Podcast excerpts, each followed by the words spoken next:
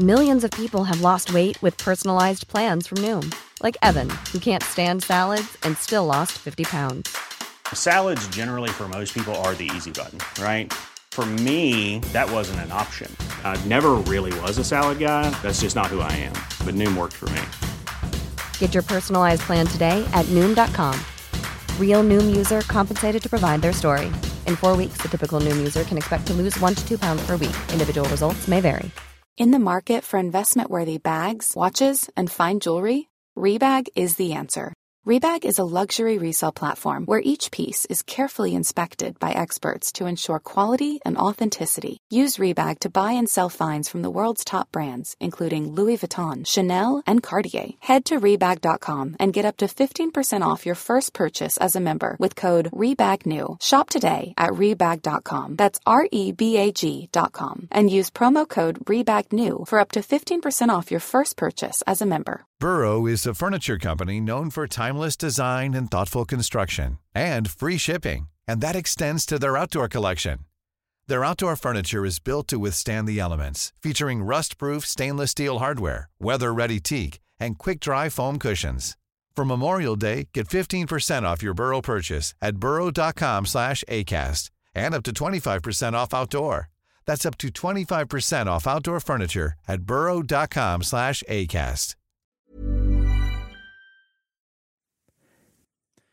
جنگ جهانی دوم.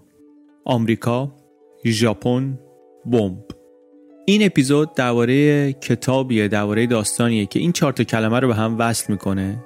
ولی اونی که احتمالا داری الان بهش فکر می‌کنید نیست موضوعش.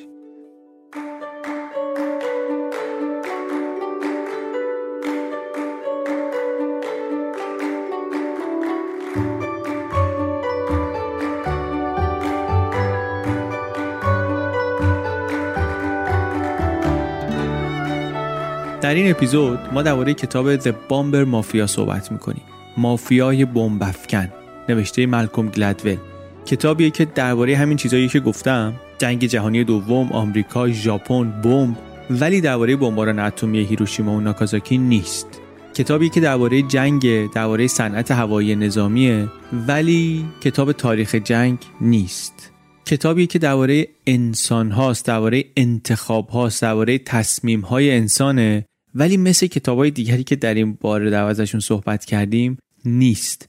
کتابیه که درباره یه چیز شگفتانگیزیه که نه ازش خلاصی داریم واقعا و نه ازش سیر میشیم.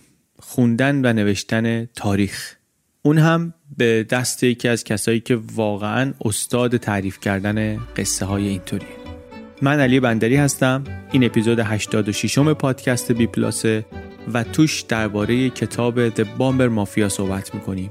مافیای بمبافکن نوشته ملکوم گلدول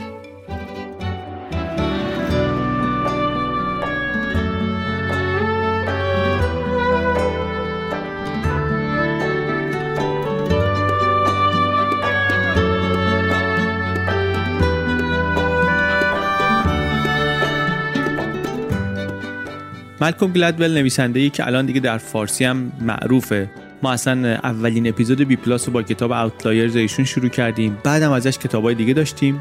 Blink داشتیم Tipping Point داشتیم و حالا هم Bomber Mafia درباره گلدول و این پروژش حالا آخر اپیزود یه کوچولو حرف می‌زنم. الان فقط یادآوری این که این کتاب به فارسی هم هست. می‌تونید به فارسی بخونیدش. نشر آموخته ترجمه فارسیشو منتشر کرده به نام مافیای بمب‌افکن لینک خریدش در صفحه از کجا بخریم bpluspodcast.com هست. هم خرید آنلاین هم خرید با تخفیف از خود نشر آموخته هم خرید تلفنی و همه چی دیگه. خلاصه همه روش های خریدش اونجا هست. خیلی هم کتاب خوندنیه. حالا می‌بینیم چرا. یعنی امیدوارم که ببینین چرا. امیدوارم ما بتونیم یه کاری کنیم که متوجه بشید چقدر کتاب جالبیه. قبل از اینکه اپیزود شروع کنیم فقط یک یادآوری یک درخواست. اگر دستتون بند نیست اگه پشت فرمون نیستین دستتون تو ظرفا نیست اتو دارین نمی‌کنید اگه می‌تونید یوتیوب رو باز کنید الان. با جیمیلتون login کنید توش. توی سرچش بنویسید بی پلاس و وقتی کانال ما رو دیدین انگلیسی یا فارسی سرچ کنید بی پلاس پیدا میشه. وقتی کانال بی پلاس رو دیدید اون دکمه قرمز subscribe بزنین که ما هرچی ویدیو می‌سازیم رو بتونین ببینین. اگر ایران هستید متاسفانه بدبختانه شوربختانه. باید یه سری کار اضافه هم بکنید. باید VPN بزنید باید فیلتر شکن روشن کنید. هر کاری که می‌کنیم برای رفتن به سایت های فیلتر شده.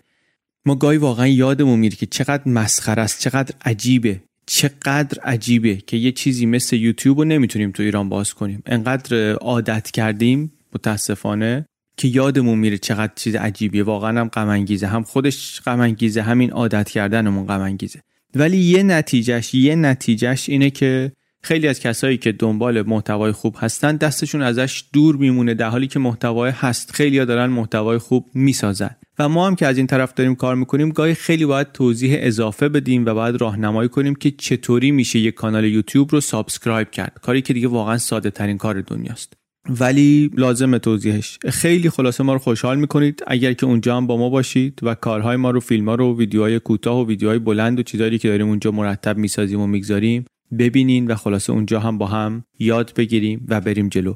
ببخشید مقدمه طولانی شد. اگر اذیت شدین لطفا قرش و سرونی بزنین که یوتیوب فیلتر کرده و باعث شده که این همه توضیح لازم باشه. الان دیگه بریم کم کم توی اپیزود 86 معرفی و خلاصه ای از کتاب The Bomber Mafia مافیای بمبافکن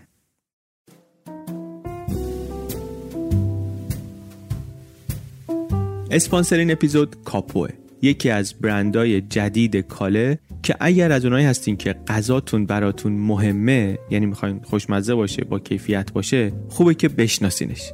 مخصوصا اگر از این سرشلوغای کار زیاد دارم هستیم. یه پیتزای نیم آماده ای داره که خیلی خوبه تو خونه داشته باشیم برای وقتی که یهو هوس پیتزا می‌کنیم. بعد بدون دردسر سفارش و دلیوری و اینا ظرف چند دقیقه بوی پیتزا قشنگ بلند میشه میپیچه تو خونه. و چه تنهایی باشی چه مثلا با دوستا دور هم و اینا باشی یه پیتزای گرم خیلی سریعی دارین روی میز. یا ساندویچ های آماده داره کاپو که مثلا وقتی که سر کاری یا وقتی تو خیابونی می‌خوای خیلی سریع یه چیزی بخوری می‌تونی بری سراغ اینا. ساندویچ های آماده کاپو هم تازه است هم مزه های جدید و تازه داره. همین که مثلا نونش چاپاتاست. یعنی ساندویچ آماده است سریعه ولی اینطوری نیست که فقط سیرت کنه. خوشمزه هم هست یه چیزای متمایزی هم داره. بر همین میگم اگر از این سرشلوغا مخصوصا هستین که غذاتون براتون مهمه کیفیتش و خوشمزگیش خوبه که کاپو رو بشناسید اسپانسر این اپیزود کاپو.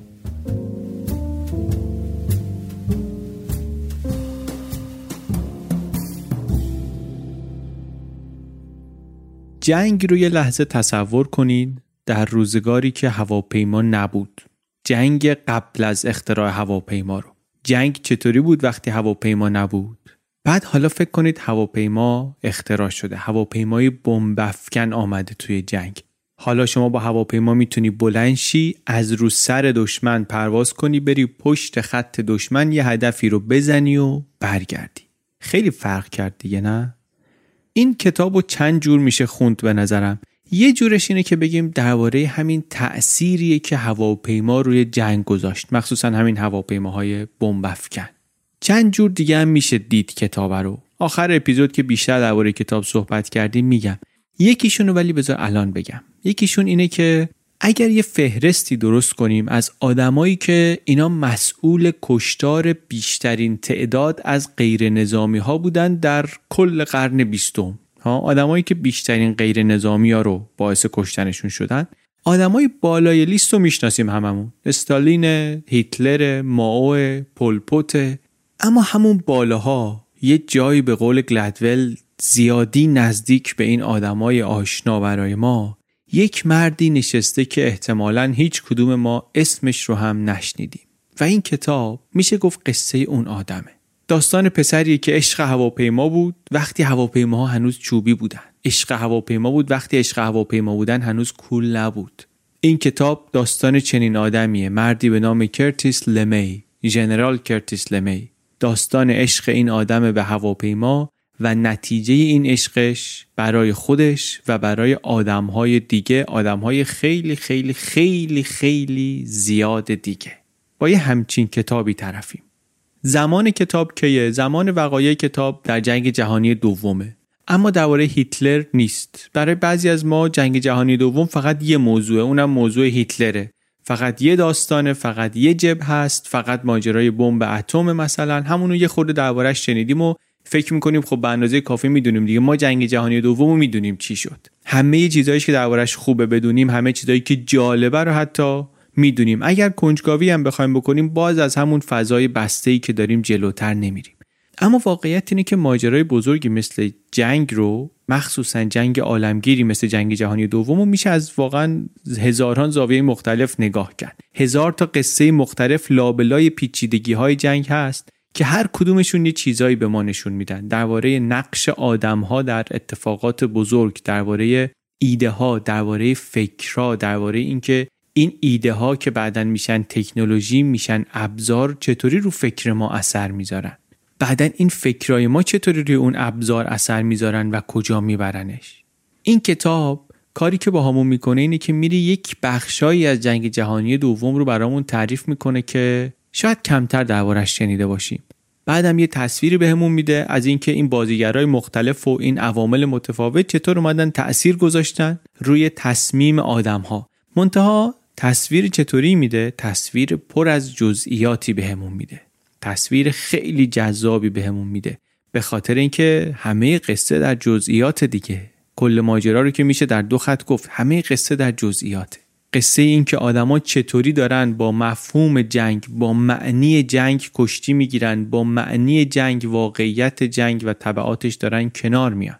بسیار بسیار بسیار هم کتاب جذاب و شیرینیه. حتی برای کسایی که اصلا عادت به کتاب خوندن هم ندارن فکر می‌کنم این کتاب کتاب دلچسبی باشه. دلچسب شاید اصطلاح درستی نیست ولی کتابی باشه که از خوندنش لذت ببرن. ما در بی پلاس درباره جنگ جهانی اول زیاد صحبت کردیم. هم خودمون خیلی برامون جالب بوده هی رفتیم سراغش چیز خوندیم تعریف کردیم ازش تو پادکست تو یوتیوب اینا. هم شما خیلی استقبال کردین. و اونجا هم گفتیم یکی از چیزایی که تو جنگ جهانی اول خیلی تغییر کرد این بود که جنگ از اونجا تبدیل شد به جنگای امروزی. حالا خیلی تفاوت هست بین همون جنگ جهانی اول و جنگایی که ما امروز می‌بینیم. ولی نکته اینه که توی جنگ جهانی اول اینطوری شد که دیگه جنگ اونی نبود که دوتا لشکر با اسب و شمشیر در یه دشتی روبروی هم صف بکشن به هم حمله کنن. هزاران سال بود که جنگ اینطوری بود که واقعا سفارایی می‌کردن ارتشا روبروی هم و می‌زدن هم دیگه رو در رو میجنگیدن. حالا با شمشیر میجنگیدن یه زمانی بعدا با توپ و تفنگ میجنگیدن. ولی در تمام طول تاریخ کشورها اونطوری با هم جنگیده بودن. بعد جنگ جهانی اول همه چیو عوض کرد. منتها تحولات تکنولوژی که مربوط به جنگ تمام نشد اون موقع که جنگ جهانی اول فاز تازه ای رو شروع کرد در جنگ تکنولوژیک. یکی از این تحولات تکنولوژیک هم ظهور هواپیما بود. هواپیمایی که البته اون اولش که ظاهر شده بود هم شکلش هم تواناییش با این چیزی که ما امروز از هواپیمای جنگی می‌شناسیم خیلی فرق داشت. هواپیماهای جنگی اولیه خیلی هم نقصای جدی داشتن. اصلا میگن بیشتر از اینکه برای دشمن خطر داشته باشه واسه خود خلبانه خطر داشت. مثل هر تکنولوژی دیگری بدبین هایی بودن پشت این که می‌گفتن آقا این چیه اصلا؟ چه کار می‌خوایم بکنیم با این هواپیما؟ نه فقط در استفاده نظامی. کلا این چیه؟ با یعنی چی با یه فلزی اینطوری بریم بالا یه چیزی که اینقدر ناامنه نامطمئنه؟ و البته خوشبین هایی هم بودن که می‌گفتن که با تکنولوژی حلش می‌کنیم مسئله هاشو حل می‌کنیم ریسکش رو کم می‌کنیم و در نهایت هم دیدیم که این خوشبین ها بودن که تاریخ نوشتن. هواپیما شد اون چیزی که امروز چشمهای ما و زندگی های ما و دنیای ما بهش اینطوری عادت کرده. اما وقتی رو که ما داریم ازش صحبت می‌کنیم وقتیه که هواپیما آره هست ولی نیروی هوایی یک شاخه جدایی نیست در قوای نظامی مثلا آمریکا. هنوز یه چیزی در دل نیروی زمینی. و کم کم تو سر یه آدمایی داره این ایده میاد که این هواپیماهای جنگی رو اگه بتونیم بهترشون کنیم شکل جنگیدن معنی جنگیدن اصلا می‌تونه کلا عوض بشه. شاید هواپیما بیاد یه فصل جدیدی باز کنه بتونیم کم تلفاتر بجنگیم. یعنی دیگه ممکنه نیازی نباشه ما این نبردها این عملیات پرتلفات پرهزینه روی زمین رو داشته باشیم. پرتلفات پرهزینه یعنی چی؟ یه مثال بزنم. تو جنگ جهانی اول یه نبردی بود نبرد سام S O M E نوشته میشه. در فرانسه بود نزدیک پاریس. یک نبرد بود که بیش از یک میلیون نفر توش کشته یا مجروح شدن. نبردی که حتی تأثیر کلیدی هم در سرنوشت جنگ نداشت. خیلی از ما ممکنه اسمش رو هم نشنیده باشیم. یک میلیون نفر کشته.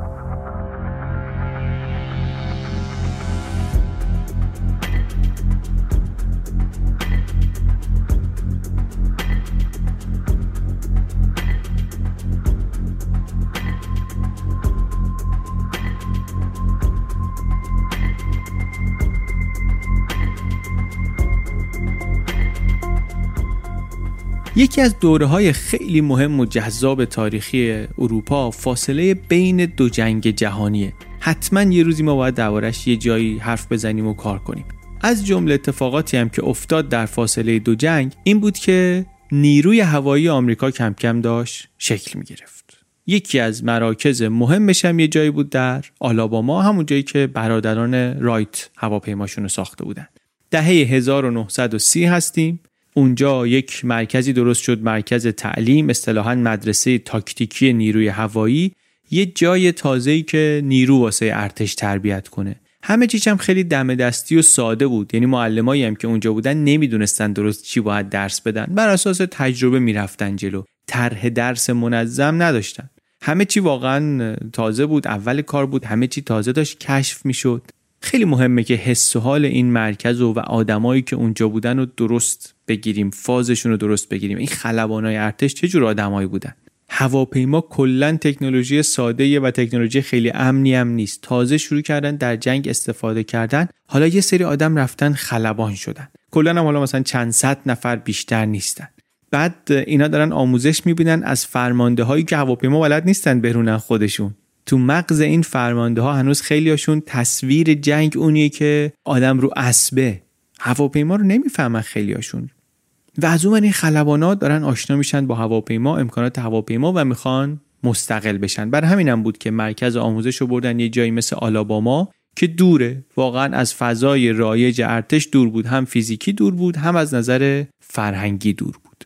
به قول گلدول میگه که اینا مثل یه گروه انقلابی بودن تو دل ارتش. یه ایده هایی داشتن که برای بقیه ارتش اصلا قابل تصور هم نبود. از جمله به خاطر اینکه برای اجرای اون ایده هاشون تکنولوژی هنوز وجود نداشت. اینا داشتن جلوتر از تکنولوژی ایده پردازی می‌کردن. این فرمانده هایی هم که توی این مدرسه آموزش دیده بودن و رشد کرده بودن و کم کم یه گروهی شده بودن اسم خودشون رو گذاشته بودن The Bomber Mafia.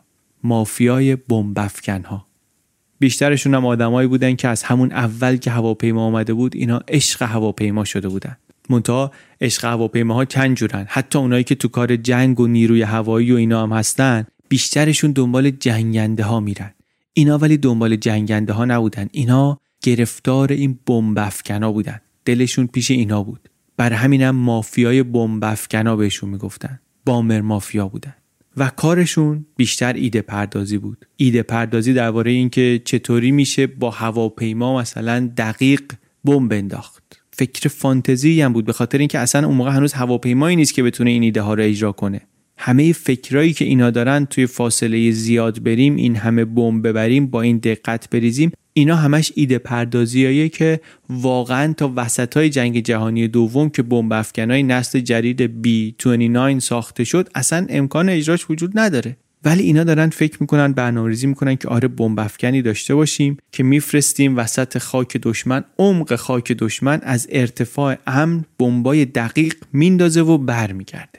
حالا می‌رسیم می‌رسیم به مشخصات هواپیما و اینا جلوتر می‌رسیم. ولی درباره فضاشون این رو بگیم که به خاطر همین فضایی که داره و تازگی کارش و اینکه در قید و بند سنت های سفت و سخت ارتش نیست اتفاقا اجازه میده که ایده های تازه اونجا پرورش پیدا کنن از جمله این ایده ها همین ایده بزرگ و برای اون موقع خیلی عجیب که نیروی هوایی هواپیما می‌تونه خودش تنهایی تکلیف جنگی رو مشخص کنه. این خیلی حرف تازه بود.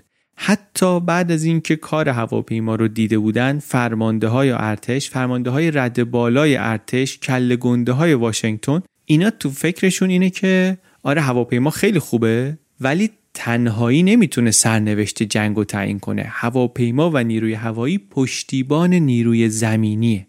یه لحظه هم تو ذهنمون بیاد درباره چه هواپیمایی داریم صحبت می‌کنیم دیگه. تصوری که اینا از هواپیمای جنگی دارن همون جنگنده های نسل قبلیه. یک هواپیماهای عمدتا چوبی و کوچیک فعال در نبردهای هوایی. تا اینکه در دهه 1930 آلومینیوم میاد و کم کم جای چوب رو می‌گیره توی سازه هواپیما. بعد هواپیماها کم کم بزرگ میشن. بعد این فکر مطرح میشه که حالا این هواپیماها دیگه فقط تو نبرد هوایی درگیر نمیشن. می‌تونیم بریم با اینا بمبم بندازیم. ما اگه بتونیم یه هیولای به این بزرگی بسازیم کی می‌تونه جلوشو بگیره؟ اینو بلندش می‌کنیم از رو سر دشمن پروازش میدیم میریم پشت خط دشمن یه هدفایی رو بزنه و برگرده. این همونطوری که اول اپیزود گفتم تصویر جنگ رو تو ذهن همه عوض می‌کنه. اما به این شرط که شما بتونی اون جایی رو که می‌خوای بزنی. اون موقع نمی‌تونستن. اون موقع هواپیماهاشون مثل کامیون کار می‌کرد. یعنی اگرم می‌تونستن بمبی بندازن هواپیما میره پرواز می‌کنه اون بالای بمبی رو تا لاپی میندازه پایین. هیچ دقتی و کنترلی نداره که این بمب کجا داره میفته حواسمون هم باشه هواپیماها هم این ابزارهای الکترونیکی و ناوبری که ما امروز می‌شناسیم و هنوز ندارن. و یکی از دلایل دقت و کنترل نداشتن بمب ها هم همینه.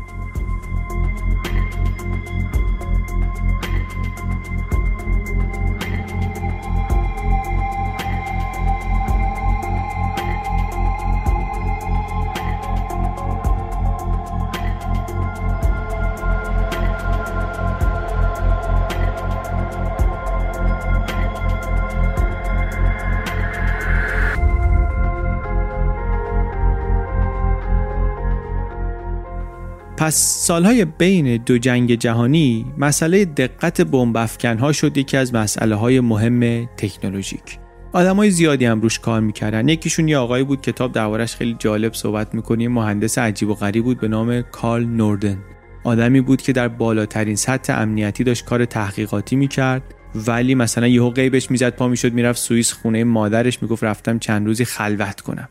آدم جالبیه که هیچ زندگی نامه ازش نوشته نشده. فقط توی یه کتاب فنی مفصلی که درباره ابداعاتش هست یه جمله درباره خودش آمده که آقای نوردن دوست داشت وقتش رو در کارگاه بگذرونه گاهی تا 16 ساعت در روز.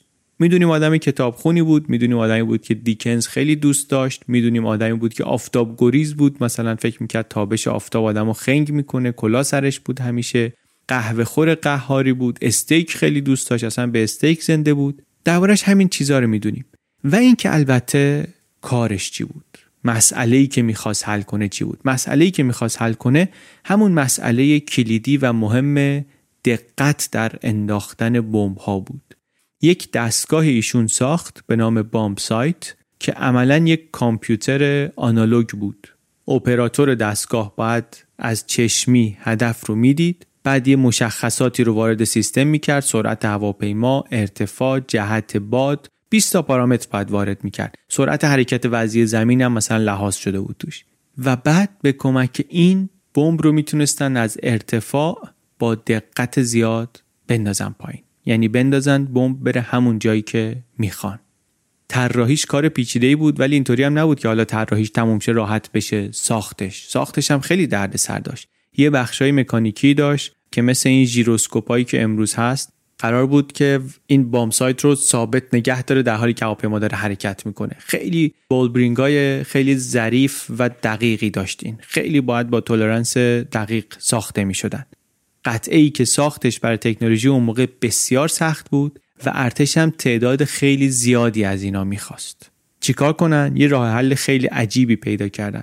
گفتن میریم از اینا سفارش میدیم به کارخونه بولبورینگ سازی ولی خیلی خیلی خیلی بیشتر از اونی که لازم داریم سفارش میدیم.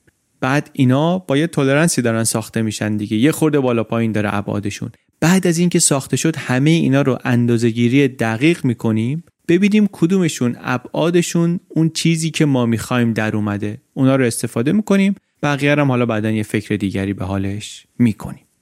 اینطوری بود که این bombsight ساخته شد. bombsight یا بعدا معروفتر شد به Norden bombsight. به اسم اون آقای نوردن اصالتا هلندی. یه شریکی هم ایشون داشت که بخش business کار دست این بود. این قبل از جنگ برگشته بود گفته بود که ما با این دستگاهی که داریم می‌سازیم با دقتی که این دستگاه داره ما می‌تونیم از ارتفاع سی هزار پایی بمب رو بندازیم توی دبه خیارشور. شما یه دبه خیارشور پایین بکاریم ما از سی هزار پایی انقدر دقیق می‌تونیم بندازیم. هنوز که هنوزه بحث هست سر اینکه واقعا دقت این دستگاهی که اینا ساختن چقدر بود. ولی وعده ای که داشت می‌داد خیلی بزرگ بود خیلی بزرگ بود. بعد شما یه خورده فکر کن این حرفی که داره می‌زنه یعنی چی؟ اگه شما واقعا بتونی از چنان ارتفاعی با چنین دقتی بمب و بندازی توی بشکه خیارشور یعنی برای پیروز شدن در جنگ برای تموم کردن جنگ شما لازم نیست که لشکر لشکر مردان جوان تو بفرستی میدون جنگ که کشته بشن یا کلی شهر از دست بدی در مبارزه. با خیلی تلفات کمتر می‌تونی جنگ رو ببری. و این یعنی که مفهوم جنگ می‌تونه عوض بشه. جنگ رو میشه سریع و قاطع و بدون تلفات زیاد تمومش کرد. اینو حالا داشته باشیم سال 1936 یعنی هنوز قبل از جنگ جهانی دومیم هنوز تو اون فاصله بین جنگ جهانی اول و دومیم سه سال مونده جنگ دوم شروع شه در پیتسبورگ پنسیلوانیا یک سیل شدیدی آمد. یه سیلی آمد و یک اتفاقی بر اثر این سیل افتاد که یه جای دیگه دنیا یه ایده دیگه رو باعث شد که جرقه بزنه. چی بود قصه؟ در قدیم خیلی از کارخونه ها صنعت کنار رودخونه ساخته می‌شد به خاطر دسترسی به انرژی. در اثر این سیل خیلی از ساختمونایی که کنار رودخونه ساخته شده بود در پیتسبورگ خراب شد. خیلیاش آسیب دید. یکی از این ساختمونا مال یک شرکتی بود که این شرکت یه فنری می ساخت که این فنره رو استفاده می‌کردن تو ملخ هواپیما اون موقع. بعد این سیله که اومد کارخونه خراب شد اون فنره تولید نمی‌شد ملخ هواپیما تولید نمی‌شد در نتیجه هواپیمایی هم ساخته نمی‌شد. یعنی سیل پیتسبورگ کل صنعت هوانوردی رو متوقف کرد. یک کارخونه یک محصول کل business هواپیما رو متوقف کرد. این آدمای gang Bomber Mafia که گفتیم در آلاباما داشتن آموزش می‌دیدن اینا یهو شاخکاشون تیز شد که اِ دیدی چی شد؟ یه کارخونه خوابید کل صنعت هوایی خوابید. این یعنی اینکه شکل جنگ می‌تونه عوض بشه دیگه. شکل کلاسیک جنگ اینطوری بوده که شما باید همه وزن نظامیت همه توانتو میریختی سر یه کشور دیگه که رهبران کشور رو تسلیم کنی. ولی الان اگه ما بیایم مثلا یه جایی مثل کارخونه فنرسازی پیتسبورگ رو بزنیم میشه کل صنعت هوایی یه جایی رو فلج کرد. یعنی یه سری اهداف کلیدی اینطوری هست. ما بگردیم در دشمنمون ده تا دوازده تا از این اهداف کلیدی از این choke point ها پیدا کنیم و اونا رو بمباران کنیم. اگرم بتونیم بمباران دقیق انجام بدیم. کل کشور فلجه. باز دوباره بگیم اینا همش فکر و خیال فانتزی اصلا هواپیمایی که بره اونطوری به عمق دشمن بمب که بتونه با اون دقت بمب بندازه هنوز وجود نداره. ولی اینا کارشون همینه دیگه. کار کردن با این ایده های فانتزی. طی چند سال بعد اینا روی این ایده و ایده های دیگه مدام بحث می‌کردن و کار می‌کردن. یه پریزنتیشنی از اون زمان هست که توش این هست که آمدن بررسی کردن اگر نیویورک رو یکی بخواد باهاش این کارو بکنه چند جا رو باید بزنه؟ چند جا رو باید بزنی؟ چند تا نقطه کلیدی رو در نیویورک باید بزنی؟ که مثلا کل شبکه برق منطقه بخوابه. منطقه بزرگ نیویورک بزرگ بخوابه. یه طوری هم بخوابه که به مناطق اطراف هم برق نتونه بره به دادش هم نتونن برسن. نگاه کردن دیدن 17 تا بمب لازمه.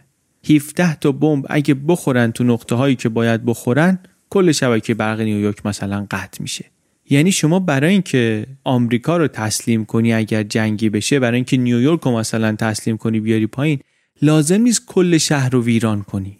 بامر مافیا به این رسیده بودن که ما می‌تونیم به شرط اینکه دقت بمب افکنمون بالا باشه به شرط اینکه هواپیمامون بتونه تا اون عمقی که می‌خوایم بره تو خاک دشمن می‌تونیم یه هدفهای خاصی رو بزنیم بدون خرابی شدید همون فشاری رو که می‌خوایم وارد کنیم. مثلا آب آشامیدنی نیویورک قطع بشه مثلا برقش قطع بشه و ما به هدفمون برسیم. حالا این بحثا هست. این ایده پردازی ها هست پیشرفتای تکنولوژیک هست. 1939 جنگ جهانی دوم شروع میشه. جنگ شروع میشه و دو سالی میجنگن و کم کم دیگه معلوم میشه که آمریکا هم بالاخره وارد جنگ خواهد شد و طبیعتا یک نیروی هوایی قوی هم لازم داره. نیروی هوایی قوی یعنی چی؟ چقدر می‌خوایم؟ ناوگان چی باید باشه؟ چی لازم داریم؟ رفتن سراغ همین گروه بامر مافیا که بالاخره واسه همچین روزی داشتن کار می‌کردن آماده می‌شدن دیگه. اینا هم رفتن یک سند راهبردی تهیه کردن که الان ارزش تاریخی داره. Air War Plans Division 1 با جزئیات کاملا می‌گفت که چند تا هواپیمای جنگنده می‌خوان چند تا بمب افکن می‌خوان چند تا هواپیما برای حمل و نقل می‌خوان چند تا خلبان چند تن مواد منفجره و اینکه چه هدفهایی رو باید در آلمان برن بزنن. چطوری هدف انتخاب کرده بودن؟ بر اساس همون نظریه choke point. 50 تا نیروگاه برق 47 نقطه در شبکه حمل و نقل 27 تا پالایشگاه 18 تا کارخونه منتاج هواپیما 6 تا کارخونه تولید آلمینیوم 6 تا معدن منیزیوم. قبلا رفته بودن حرف زده بودن فکر کرده بودن اینا الان در یک فرصت نه روزه این سند رو تنظیم کردن و این شد نقشه راه و برنامه نیروی هوایی آمریکا در جنگ جهانی دوم. آمریکا البته می‌دونیم تنها داره نمیجنگه دیگه. انگلیس هم داره میجنگه انگلیس هم نیروی هوایی داره. مونتا انگلیس داره با همون استراتژی قدیمی میجنگه که شهر رو باید انقدی بمب بریزی روش که مردم روحیشون رو از دست بدن. این نهایتا منجر خواهد شد به اینکه تسلیم بشه دشمن.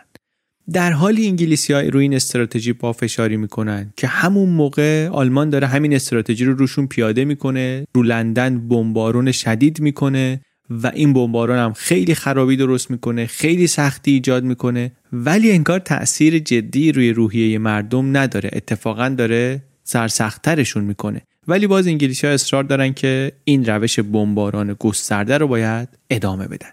آمریکا که وارد جنگ شد یکی از بحثای مفصل و مهم بین آمریکا و انگلیس همین بود که از نیروی هوایی چطور باید استفاده کنیم. چرچیل هم که اون موقع نخست وزیر بریتانیا بود سفت وایساده بود و حرفای آمریکایی‌ها رو گوش نمی‌داد.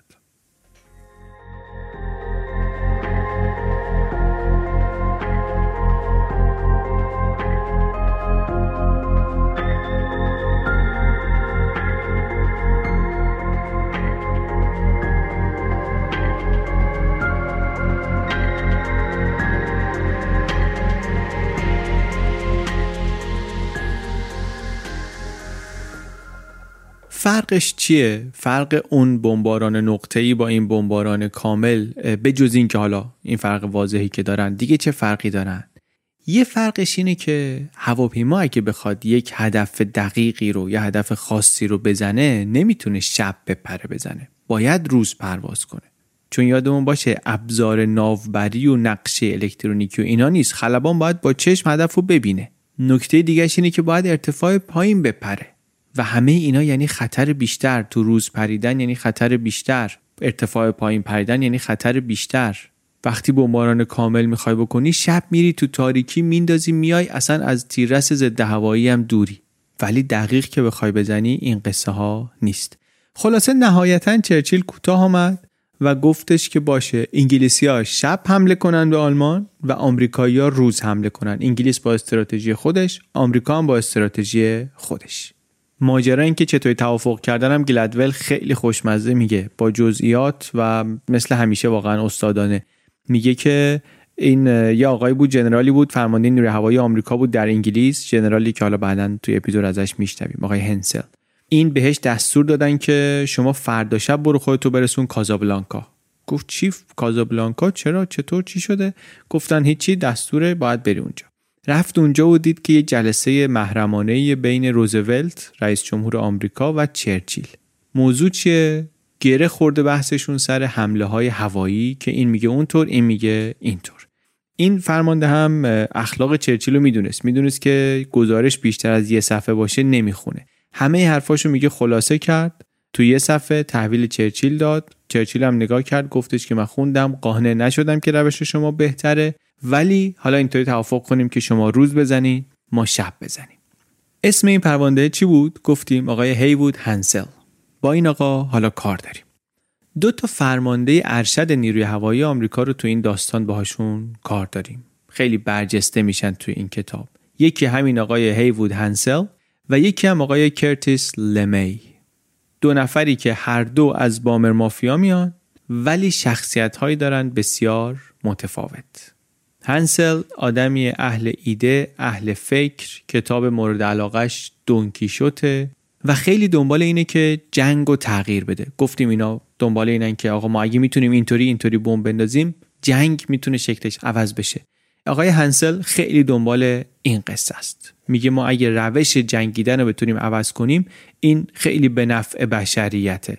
این هم حواسمون باشه دیگه. اینا مثلا آدمای تشنه به خون و اینایی نیستن. هیچ وقت تاریخ اینطوری که ما ممکنه فکر کنیم ساده نیست. اینا یه آدمی مثل این هنسل اون آقای مهندس نوردن که گفتیم که بامب سایت رو داشت میساخت اینا دنبال این بودن که شکل جنگ رو عوض کنن که خون و خونریزی کم بشه. بعضیاشون اصلا به خاطر اعتقادات مذهبیشون اینطوری فکر می‌کردن. می‌گفتن جنگ باید تموم بشه ما باید جنگ رو ببریم ولی یه طوری ببریم که کمتر آدم کشته بشه. برای همین دنبال مثلا بمباران دقیق بودن به جای بمباران گسترده.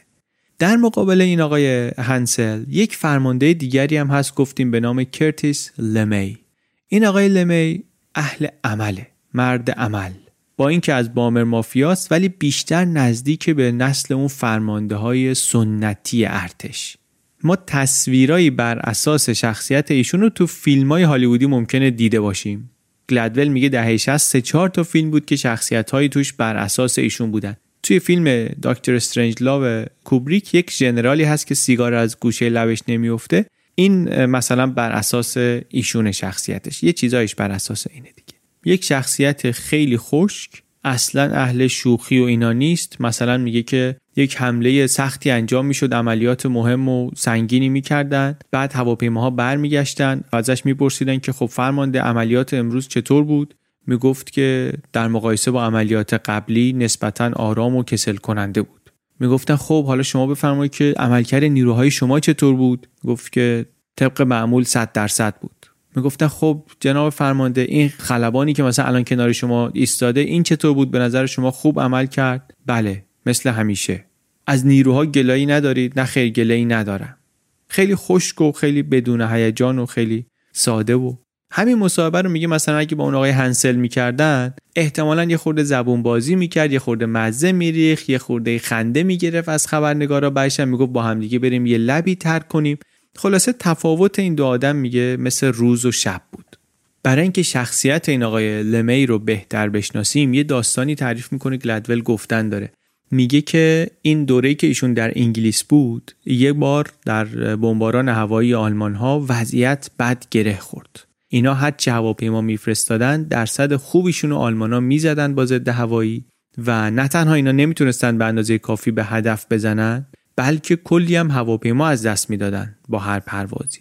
بعد دوربین داشتن این بمب افکنا بعد از اینکه مینداختن بمب عکس می‌گرفتن. این عکس ها رو می‌دید می‌دید اینا همه جا رو دارن می‌زنن به جز هدف. اصلا نصف بمبایی که میریزن تو عکس ها معلوم نیست. معلوم نیست اصلا کجا انداختن.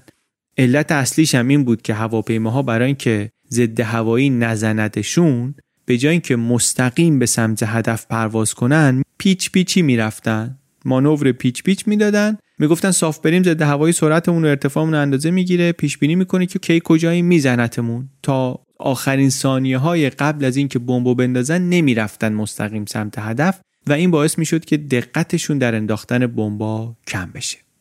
آقای کرتیس لمی گفتش که اینطوری نمیشه. این مار پیچ بازی و اینا رو باید بذاریم کنار. صاف مستقیم باید برین سمت هدف. گفتن آقا صاف بریم که خب می‌زنه اون ضد هوایی. میگن که گفتم من رفتم حساب کتاب کردم و واقعا هم رفته بود حساب کتاب کرده بود. تکنولوژی ضد هوایی رو که داشتن آلمانا بررسی کرده بود دیده بود که اینا دارن با هواپیمای B17 میپرن B17 میپرن. این هواپیمای B17 رو چند تا شلیک باید بکنه اون ضد هوایی تا بیاره پایین. ضد هوایی چقدر مهمات می‌گیره چقدر ظرفیت داره چقدر زمان لازم دارن که ضد هوایی رو ریشارجش کنن پرش کنن تجهیزش کنن. چقدر هواپیما در تیررس ضد هوایی داره میره جلو. و با این حساب کتابا اومد گفتش که آره کار ریسکی هست ولی ریسک وحشتناکی نیست کار خرکی نیست. می‌تونیم مستقیم حمله کنیم بدون اینکه بلایی سرمون بیاد. مستقیم حمله کنید سمت هدف ارتفاع رو هم کم کنید. به جای اینکه ده ثانیه به سمت هدف نشونه بگیریم ده دقیقه صاف بریم نشونه بگیریم از اول. اینطوری دقتمون میره بالاتر. ریسکمون هم خیلی وحشتناک زیاد نمیشه. اگرم فکر می‌کنید خیلی ریسکیه این کار فکر می‌کنید خودکشیه خودم نفر اول میپرم و واقعا هم خودش نفر اول پرید. سلطان پوست در بازی. پرید و واقعا همون اولین حمله که اون شب کردن با این روش جدید تعداد دفعاتی که به هدف زدن دو برابر شد و حتی یه بمب افکن از دست ندادن. به همینجا باز دوباره یکی از تفاوت‌های ایشون با گروه اصلی بامر مافیا معلوم میشه. این آدمی بود اهل شواهد تجربی پیدا کردن و جمع کردن و اهل اینکه خودش دست به کار بشه. در حالی که اون بامر مافیا بیشتر آدمایی بودن که ایده ها رو دنبال می‌کردن. یا مثلا یه داستان دیگه ازش بگیم. یه بار قرار بود یه مانور نظامی اینا انجام بدن با کمک نیروی دریایی. هواپیماها برن کشتی ها رو وسط دریا پیدا کنن و مثلا بمبای علکی بندازن روشون. یه سری بشکه آب بود بشکه ها رو بندازن رو کشتی. نیروی دریایی خیلی دلش با این مانور میگن نبود خوب همکاری نمی‌کرد. اطلاعات کشتی ها رو دیر داد اطلاعاتی که داد کلی خطا داشت. ولی میگن با این حال این آقای کرتیس لمی وسط اقیانوس وسط اقیانوس کشتی رو پیدا کرد و با اینکه با چشم می‌دید که خدمه کشتی به خیال اینکه خبری نیست و مانور پیچیده و اینا همچنان رو عرشه هستن باز بشکه رو انداخت. یک همچین آدمی یک همچین شخصیتی رو داریم ازش صحبت می‌کنیم. آقای کرتیس لمی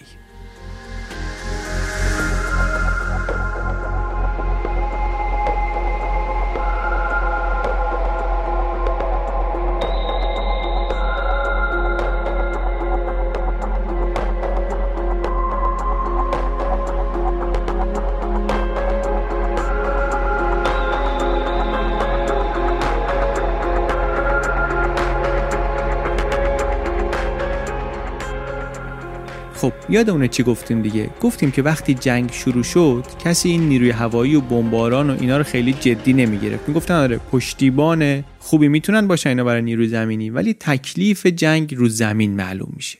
در حالی که تو بامر مافیا آدمایی بودن که می‌گفتن که نه و یه خورده فازشون فرق می‌کرد و می‌گفتن که مثلا ما ایده های دیگه ای داریم و می‌خوایم بریم تو خاک عمق خاک دشمن رو دقیق بوم بندازیم و از این حرفا مترصد و فرصت هم هستن که این ایده هاشون حرفاشون رو به کرسی بشونن. کلا هم فاز این نیروی هوایی فرق داشت با بقیه. فکرم بهش بکنیم می‌فهمیم چرا دیگه. نیروی هوایی کلا یه موضوع جدید قرن بیستمی بود. نیروی زمینی ارتش جنگ موضوع تازه‌ای نبود. ولی نیروی هوایی کلا موضوعش جدید بود. آدمایی هم که توش بودن در نتیجه یه مقدار متفاوت بودن از بقیه ارتشیا گلدول مثلا میگه کلیسایی که توی آکادمی نیروی هوایی بود اونم اگه بری می‌بینی با کلیساهایی که تو مراکز نظامی دیگه هست فرق می‌کنه. انگار اصلا یه دنیای دیگه اومده. کلیسا رو مثلا 1962 ساختن ولی امروز هم نگاه می‌کنی بعد 60 سال مدرنه. خیلی futuristic ه خیلی آینده نگرانه انگار ساخته شده. فاز نیروی هوایی میگه که از اون موقع هم فرق می‌کرد. یه جایی که ایده های این Bomber Mafia قرار بود در عمل انجام بشه اجرا بشه و دیده بشه یک حمله بزرگی بود در خاک آلمان. بر اساس همون طرحها و نظریه choke point گفتن که بریم یک مجموعه کارخانه های بزرگ بولبرینگ سازی بود در شواینفورت آلمان. بریم اینا رو بزنیم و یه هدف رو می‌زنیم. کل ماشین صنایع جنگی آلمان رو میخوابونیم. برنامه ریزیاش رو هیوود هنسل انجام داد از بامر مافیا. گفتن که اینطوری حمله می‌کنیم که اول یه حمله فریب دهنده اجرا می‌کنیم یه عملیات فریب می‌زنیم هواپیماها بلند میشن میرن سمت یه اهداف دیگه ای نیرو هوایی آلمان میره یه سمت دیگه مشغول اونا میشه. بعد گروه دوم میرن کارخونه بولبرینگ سازی رو می‌زنن.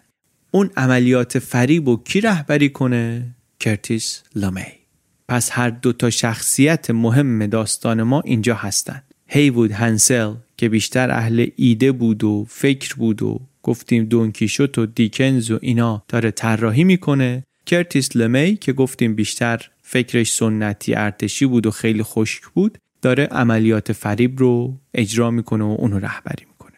معلومم بود از اول که این برنامه پرتلفاتی میشه چون داری یه عده ای رو میفرستی واقعا جلوی ضد هوایی دیگه.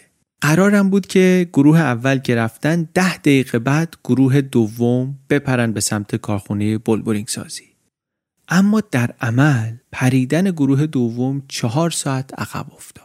به خاطر شرایط جوی اینا چهار ساعت دیر پریدن و تو این چهار ساعت نیروهای آلمانی فرصت پیدا کردن که دوباره آرایش بگیرن و همونطوری که گروه اول رو زده بودن دومی رم برن بزنن. عملا دو تا حمام خون را افتاد. گروه اول گروه عملیات فریب 125 تا هواپیما داشت 24 تاشو از دست داد. رو هر هواپیما هم ده نفر آدم بود.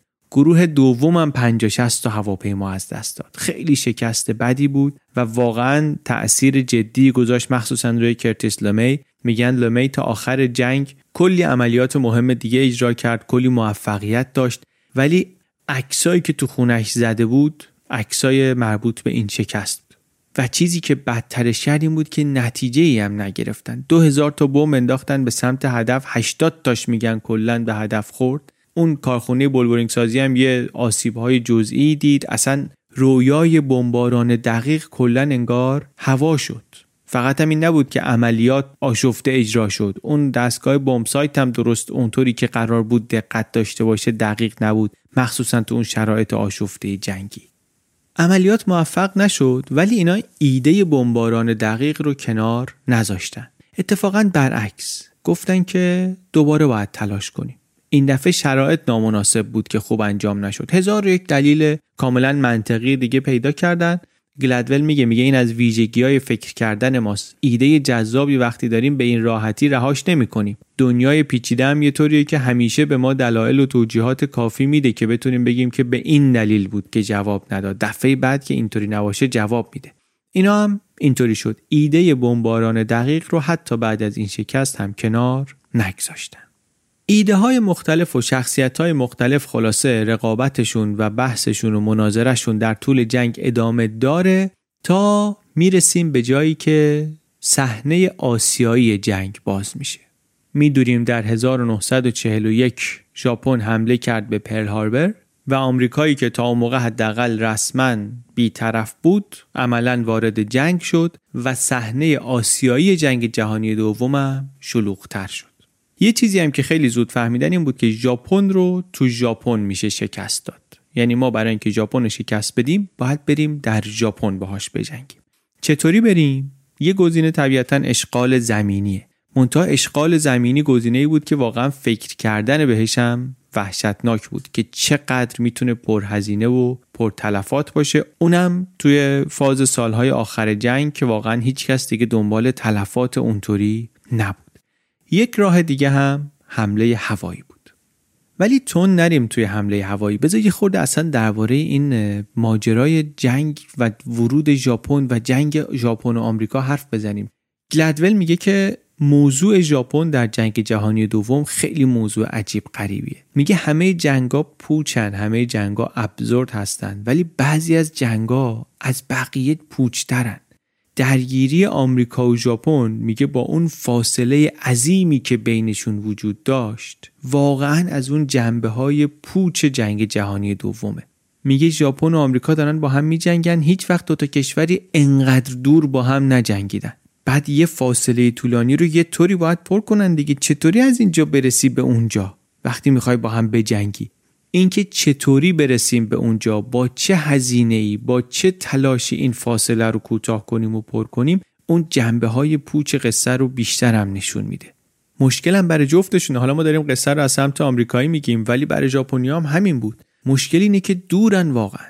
ژاپن که حمله کرد پرل هاربر هواپیمای اصلی که آمریکا داره تو جنگ داره میجنگه بی 17 بوینگ بی 17 یه هواپیمایی که یه خورده بیشتر از 3000 کیلومتر می‌تونن باهاش بپرن. بیشتر های آلمان هم با همین هواپیمای بی 17 انجام شد. 3000 کیلومتر یعنی چی؟ یعنی اینا از 1500 متری ژاپن می‌تونن بهش حمله کنن چون باید بره و برگرده دیگه. در فاصله 1500 متری ژاپن اینا هیچ پایگاه نظامی ندارن متفقین. استرالیا خیلی خیلی دورتر از این حرف هاست. هوایی هم همینطور. رو کاغذ رو نقشه نگاه کنی تنها جایی که مثلا گزینه بهتری فیلیپینه که اونم ژاپنیا گرفتن و می‌دونیم تا سال 45 هم رهاش نکردن. اینجا بود که چند تا جزیره آتشفشانی پرت گم و گور وسط اقیانوس یهو مهم شد. اهمیت استراتژیک پیدا کرد. یه جزیره هایی که تنها هنرش اینه که با توکیو 2400 کیلومتر فقط فاصله داره. جزایر ماریانا.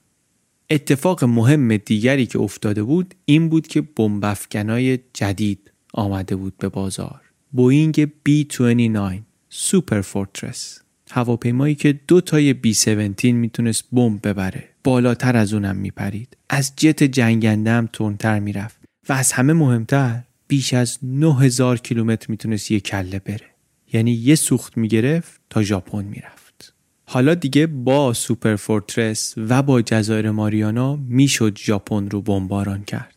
و همین یکی دیگه از صحنه های پوچ و عجیب جنگ جهانی دوم رو درست کرد. ژاپن و آمریکا یکی از سختترین و خشنترین نبردهاشون سر چند تا جزیره پرت بود وسط اقیانوس. و آخرش هم آمریکا موفق شد با هزینه خیلی سنگینی از تلفات و تجهیزات نظامی این جزایر رو بگیره.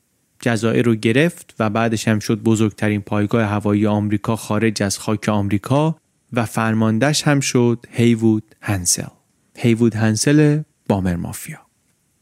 این جزیره ها اگر نزدیکیشون به ژاپن نبود نزدیکی هم یعنی 2400 کیلومتر فاصله ولی اگه نزدیکیشون به توکیو نبود این جزایر بدترین جایی بودن که می‌تونستی توش پایگاه هوایی بزنی. هوا گرم، شرجی، بارون شدید، نه ساختمونی داره، نه جاده داره، نه آشیانه ای داره واسه هواپیما، نه تأسیسات و تجهیزات رفاهی داره واسه نیروها. باند پرواز زدن و چادر.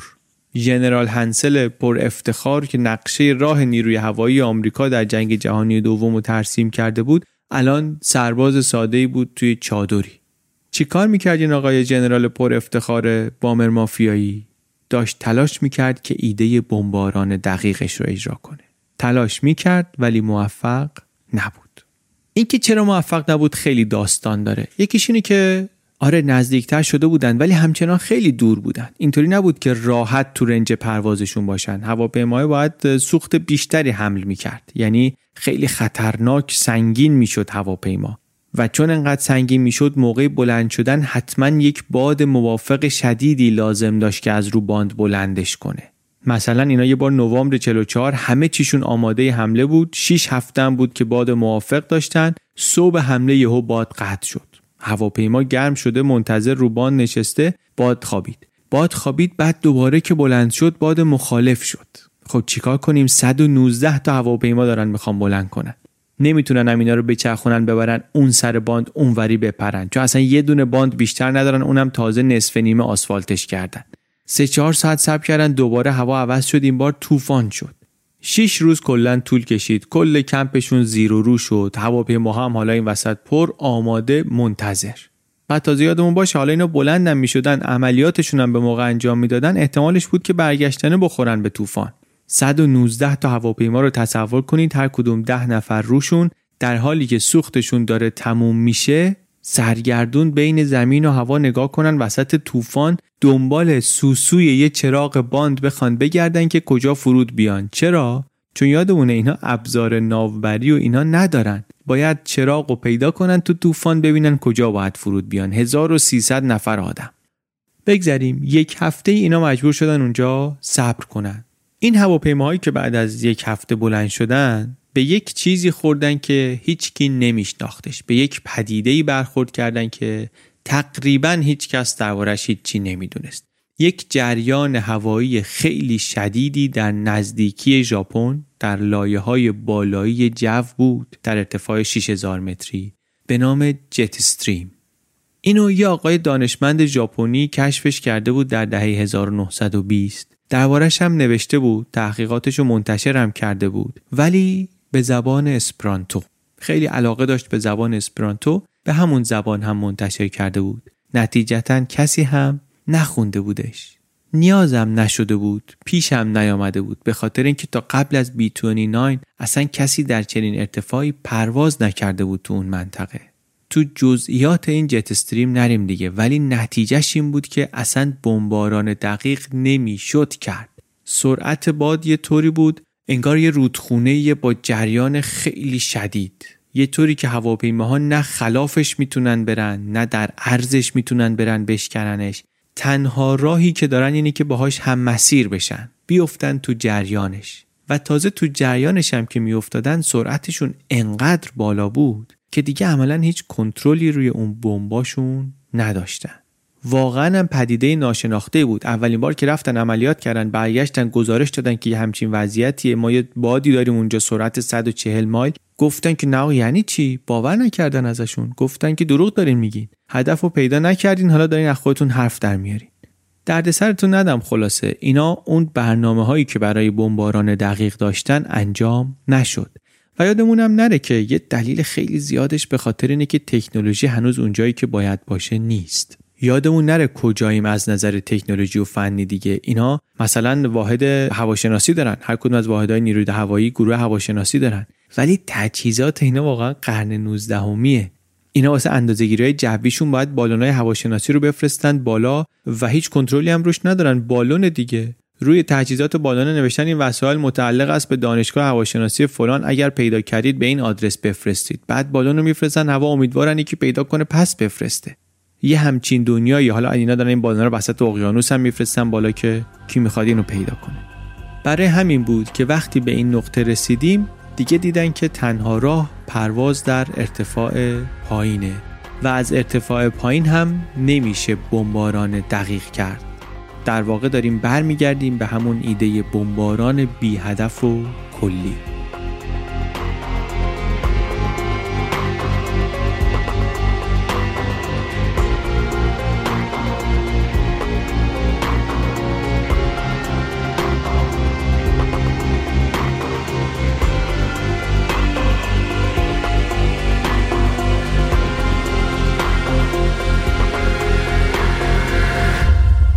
ولی گفتیم قصهمون دو تا شخصیت داره. یه دونه آقای هنسل بود که گفتیم فرمانده این کار بود و داشت این عملیات رو رهبری می‌کرد. یه دونه هم کرتیس لمی بود. لمی الان کجا بود؟ لمی یه جای دیگری در آسیا گیر افتاده بود. گفتیم مسئله فاصله آمریکا و ژاپن خیلی معضل بزرگی بود. آمریکا عملا دو تا راه داشت برای دسترسی به ژاپن. یکی از طریق همون جزایر ماریانا یکی هم از طریق یه پایگاه نظامی در هند. هواپیماهای آمریکایی باید از هند بلند می شدن این قوز هیمالیا رو کوهان هیمالیا رو رد می کردن در یک فرودگاه خیلی ابتدایی وسط راه سوختگیری می‌کردن که بعدش بتونن آخرش شاید به یه بخش کوچکی در جنوب غربی ژاپن دسترسی پیدا کنن. اونجا که می‌رسیدن چیو می‌تونستن بزنن؟ تنها هدف مهمی که اونجا بود یه دونه کارخونه بود.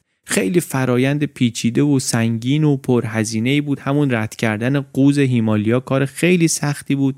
انقدر هواپیما تو اون مسیر افتاده بود به مسیرش می‌گفتن رد پای آلمینیومی. پر بود از لاشه های آلمینیومی هواپیما. بعدم دوازده گالون سوخت باید مصرف می‌کردن که یک گالون سوخت رو برسونن به اون فرودگاه وسط مسیر واسه سوختگیری.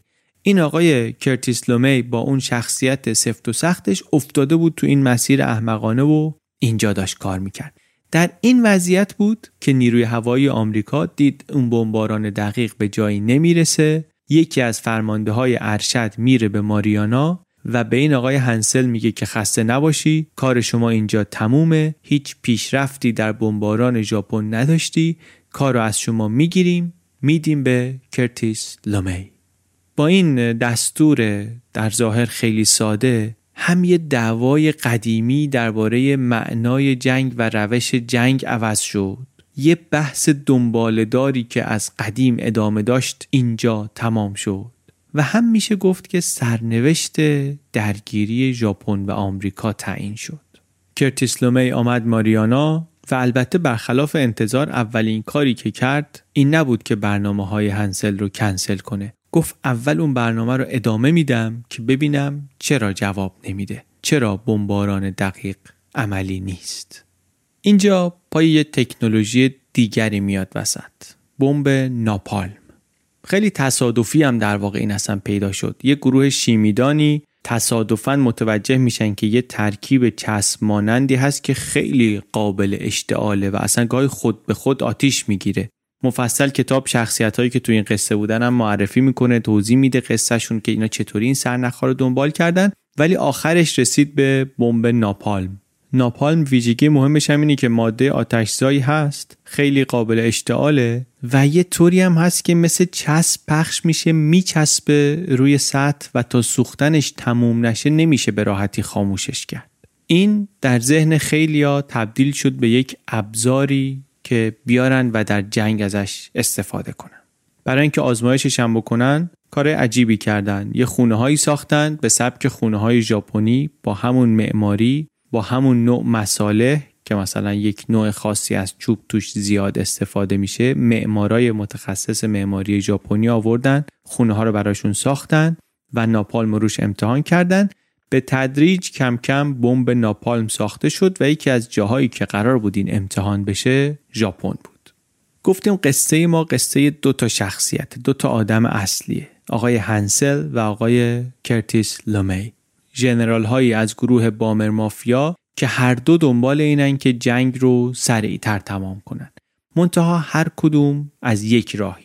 ژنرال هنسل دنبال اینه که با تلفات کمتر تموم کنه کرتیس لمی ولی میگه که ما اگر امروز یک ضربه ای بزنیم خیلی سنگین ولی سنگینی این ضربه باعث بشه که دشمن دو سال زودتر تسلیم بشه این به نفع هم است. تعداد کل کشته ها همینطوری اصلا کمتر میشه. به جای اینکه ما چند سال کشورهامون رو نابود کنیم در حال جنگ باشیم آمریکا و ژاپن هر دو کلی تلفات بدن ما می‌تونیم بریم شهرهای ژاپن رو یه طوری نابود کنیم که ژاپن به زانو در بیاد و جنگ زودتر تموم بشه. می‌گفت لومی که جنگ یک کار چرکه. It's a mean and nasty business. یک کار ناخوشایند و چرک و ناجوریه. کلی آدم قرار توش کشته بشن. از این گریزی نیست. و می‌گفت من فکر می‌کنم فرمانده هم اگر پایبند به اخلاق هست باید سعی کنه تا جایی که میشه شدت این رو کم کنه. به نظر منم بهترین راه برای اینکه اثر جنگ رو کمینه کنیم اینه که به سریع ترین شکل تمامش کنیم. این حرفا قشنگ معنی داره دیگه. به هر کدومش به هر کلمش که فکر کنیم معنی پشتشه. با این فکر هاست که یهو نقشه های کشتن کلی آدم منطقی میشه و توجیه اخلاقی براش پیدا می‌کنن آدما. و کرتیس لمی این جور ایده ها رو داشت و ناپالم هم رسید به دستش و نتیجه چیزی شد که گلدول بهش میگه طولانی ترین شب جنگ جهانی دوم. عملیات میتینگ هاوس Operation Meetinghouse. شب نهم مارس 1945 شبی که یک حمله کامل کردن اینها به توکیو. شب حمله کنفرانس خبری اجباریش رو برگزار کرد. یک چیزهایی که به خبرنگار رو باید می‌گفتن گفتن. و بعد هواپیما یکی یکی از روی باند جزیره های نزدیک به هم از گوام، از تینیان و از سایپان بلند شدن. 334 فروند بین 29 که مجموعاً 1665 تن بمب ریختن رو توکیو 1665 تن بمب بمبارانی که دیگه اصلا دقیق نبود. مثل همون مدل قدیمی حمله از ارتفاع پایین حمله کردند که از جت استریم در امان باشند و بدون هیچ اولویتی بدون هیچ هدف خاصی کل شهر رو روش بمب ریختن. لومی اون شب به یک خبرنگاری که کنارش بود گفت که این حمله اگر موفق بشه که به نظرم میشه می‌تونه جنگ رو کوتاه کنه. دلیلی که می‌تونست باعث موفق نشه ضد هوایی ژاپنیا بود که اساسا اصلا نگرانی بیخودی از آب در اومد. اولین هواپیمای Superfortress یکم بعد از نیمه شب رسید به توکیو و بعدش 300 تا هواپیمای عظیم، 300 تا هیولای مکانیکی بالدار با موتورهای پر سر و صدا رفتن رو آسمان توکیویی که هیچ آمادگی نداشت، هیچ انتظار چنین حمله ای رو نداشت. و چی دارن میندازن پایین؟ ناپالم. بمبا وقتی دارن میان پایین انگار هزاران خنجر کوچیک داره از آسمون میاد پایین. و بعد که میان پایین انفجاره و بوی شدید بوی سنگین سوختنه و تکه های مواد چسبنده سوزان ناپالمه که پرتاب میشه به هر طرف و میچسبه روی سطوح مخصوصا سطوح چوبی خونه های چوبی توکیو. بعد موج بعدی حمله بعد موج بعدی حمله بعد موج بعدی حمله. سه ساعت تقریبا بمب میریزن. 1665 تن ناپال میریزن رو توکیو. هدفم این بود که بریزن روی یه منطقه محدودی و باعث بشن که یک طوفان آتیشی درست بشه که نشه کنترلش کرد و خودش سرایت کنه به جاهای دیگه. یکی از فرمانده های اجرایی عملیات بالاتر از بقیه میپرید. شرایط رو بررسی می‌کرد که ببینه بمبا کجا میفتن عملیات چطور پیش میره. یه دفتری هم داشت که یه طرحهایی می‌کشید از وضعیت.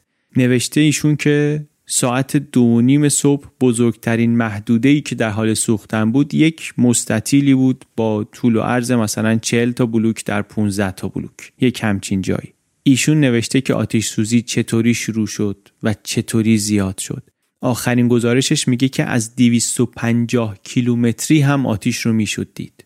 می‌گفت وقتی توکیو داشت میسوخت انگار داشتی به دهانه جهنم نگاه می‌کردی. اصلا نمی‌شد آتیشی به این بزرگی رو تصور کرد. بعد یادمونم باشه هواپیماها دارن پایین پرواز می‌کنن. انقدر پایین دارن میپرن بوی سوختن آدما میاد تو هواپیما. میگن بعد از اینکه هواپیماها برگشتن ماریانا باید کلی تمیزشون می‌کردن که این بو ازشون بره. گزارش ها بعدا نشون می‌داد که اون 6 ساعت اول حمله احتمالا مرگبارترین 6 ساعت کل تاریخ بشر بوده.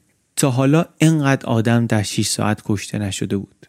بعد فقط هم توکیو نبود. بعد از توکیو آقای کرتیس لومی و ناوگان هواییش به بقیه ژاپن هم حمله کردند. اوزاکا، کوبه، کوره، جاهای دیگه 69 درصد از مساحت اوکایاما میگن در آتیش سوخت. 85 درصد توکوشیما سوخت. 99 درصد تویاما سوخت. 67 تا شهر در سرتاسر ژاپن طی 6 ماه اینطوری سوختن. نمیشه واقعا گفت چند تا ژاپنی تو این حمله ها کشته شدن. و همینطوری رفتن و ریختن و رفتن و ریختن تا اینکه آخرش از همون جزایر ماریانا یکی از همین هواپیماهای B29 بلند شد. ششم آگست و رفت و اولین بمب اتم رو انداخت روی هیروشیما.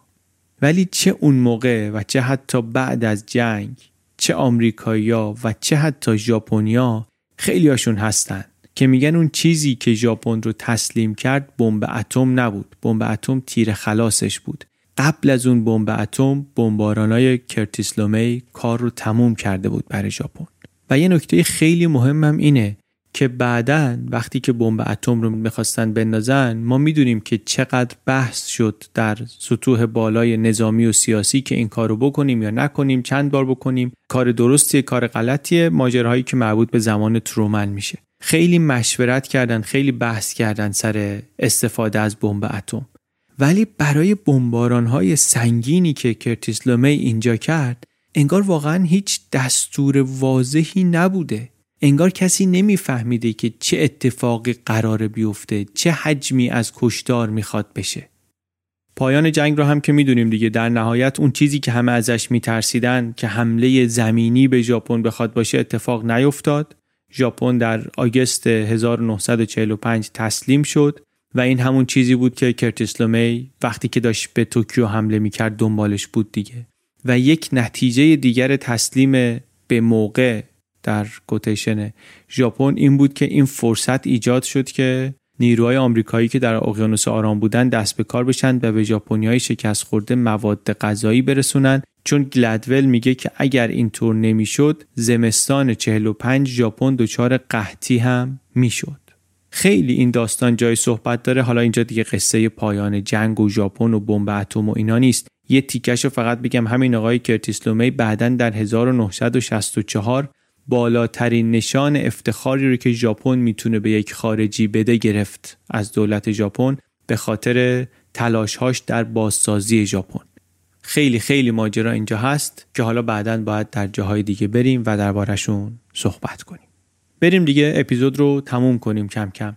درباره جنگ جهانی دوم گفتم ما وقتی که اسمش رو میشنویم خیلی وقتا فکر می‌کنیم خب هیتلر دیگه خب بمب اتم دیگه مثلا هولوکاست دیگه. ولی جنگ خیلی جنبه های مختلف دیگری داشته و وقتی که این کتاب رو می‌خونیم می‌بینیم که اولا از خیلیاش اصلا چیزی نمی‌دونستیم و بعدش هم می‌بینیم که چه جزئیاتی هست که ممکنه به نظر برسه ربطی به ماجرا نداره. ولی وقتی اون تیکه ها رو اون قطعه های ریز ریز پازل می‌ذاریم کنار هم کم کم اون تصویر بزرگ برامون واضحتر میشه. تصویری که با اون درکی که داریم از دنیا پیدا می‌کنیم هم خیلی مطابقت داره دیگه. آدم ها و ایده ها در یک دیگه در همجوشی دارن تو سر و کله هم می‌زنن و از برخوردها و اتفاقهایی که اینجا میفته نتایجی به دست میاد که غیر قابل پیش بینی این کتاب رو همونطوری که اول اپیزود گفتم چند جور میشه دید و واقعا تعریف کرد معرفی کرد. میشه گفت یکی از داستانهای تاریخ صنعت هواپیمایی یا تاریخ صنعت هوایی نظامی مثلا. میشه گفت یکی از داستانهای جنگ جهانی دومه. میشه گفت اصلا یکی از داستانهای اختراعات و اکتشافاته. میشه هم ولی اینطوری گفت که داستان بامر مافیا داستان اینه که چطوری وقتی یک تکنولوژی تازه ای از راه می‌رسه امیدهای تازه و رؤیاهای تازه ای با خودش میاره. ظهور هواپیما این امید رو آورد که شاید معنی جنگ و شاید روش جنگ رو بشه عوض کرد. نتیجهش ولی چیزی شد که هیچ کس نمی‌تونست پیش بینی کنه. اینطوری میشه که من یه ابزاری می‌سازم برای یه کاری برای یه هدفی بعد اون انگار زندگی خودش رو پیدا می‌کنه. میره و یه کارایی می‌کنه اثرایی می‌ذاره که انگار خواسته خودش منطق خودشو داره. اینطوری هم میشه این قصه رو دید. میشه هم دوربین آورد گذاشت رو شخصیت ها اونطوری که گلدول چیر دستانه واقعا. من اینطوری دوست ندارم صفت استفاده کنم برای کسی ولی واقعا رشک برانگیز کاری که می‌کنه و اینطوری هدایتمون می‌کنه روی این قصه که این دوتا آدم رو ببینیم. تقابل دو جور فکر رو و دوتا آدم رو ببینیم. چون تقابل این دوتا تقابل دوتا نگاه به جنگ و تکنولوژی هم هست. داستان دوتا آدم هست. داستان دوتا آدم با دوتا شخصیت کاملا متفاوت. ولی فقط این نیست. اینا انگار دو تا شخصیت متضادن در یک درام بزرگ. دو تا نیروی متفاوتن. هر کدوم نگاه خودشونو دارند به جنگ. هر دو دنبال تموم کردن جنگن. ولی همون تفاوتهای شخصیتیشون باعث میشه که روشی که دنبال می‌کنن و ایدهی که دنبال می‌کنن متفاوت بشه. مافیای بمبافکن بامر مافیا از ملکوم گلدول خلاصه یک همچین کتابیه.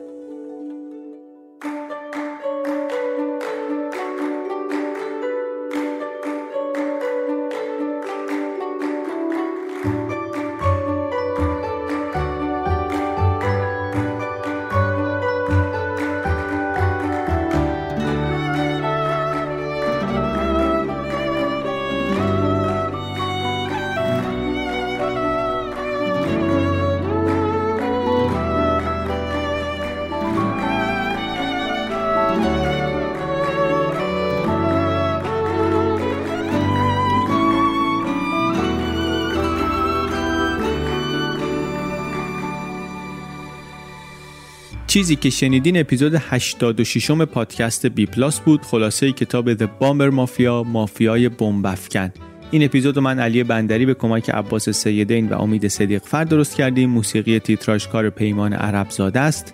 ترجمه فارسی کتاب رو نشر آموخته منتشر کرده. در صفحه از کجا بخریم لینکاش هست که از کجاها می‌تونید بخرید. از خود نشر آموخته با کد BPLUS می‌تونید با 20 درصد تخفیف کتاب رو بگیرید. این کتاب برای گلدول یک پروژه خیلی جالبی بود. اول به صورت یک اپیزود از پادکست Revisionist History منتشر شد. خیلی هم اپیزود جذابی بود. الان هست مجانی می‌تونید رو همه app های پادکست بشنوید اون اپیزود رو. بعد توی اون شرکت media company که دارن پوشکین کتاب و نسخه صوتیشو منتشر کردن نسخه صوتیش هم مثل پادکسته یعنی مثل کتاب صوتی های دیگه نیست که یه نفر بشینه پشت میکروفون همینطوری صحبت کنه رو کتاب بخونه روایت داره بعد موزیک داره وسطش مصاحبه وقتی داره صدای اون کسی که داره باش مصاحبه میشه میاد صدای مثلا field داره توش مثل پادکست تولید شده واقعا و اونم یه تجربه جالبیه. گوش دادن به اون کتابم خودش تجربه جالبیه. پیشنهاد می‌کنم اگه می‌تونید اون رو هم بشنوین.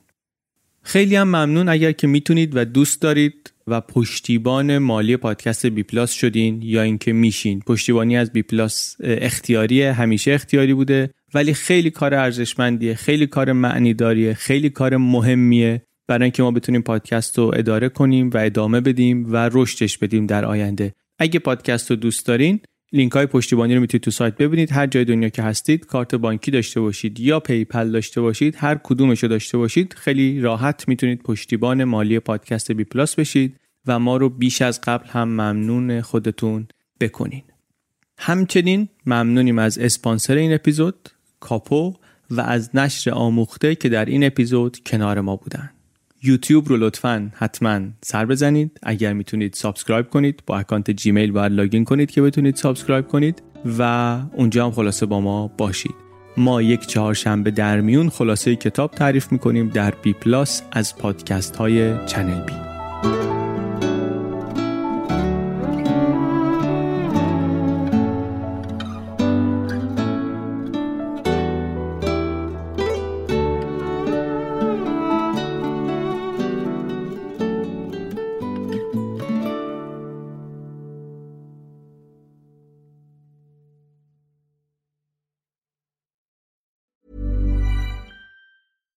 When you make decisions for your company, you look for the no-brainers. And if you have a lot of mailing to do, stamps.com is the ultimate no-brainer. It streamlines your processes to make your business more efficient, which makes you less busy. Mail checks, invoices, legal documents, and everything you need to keep your business running with stamps.com.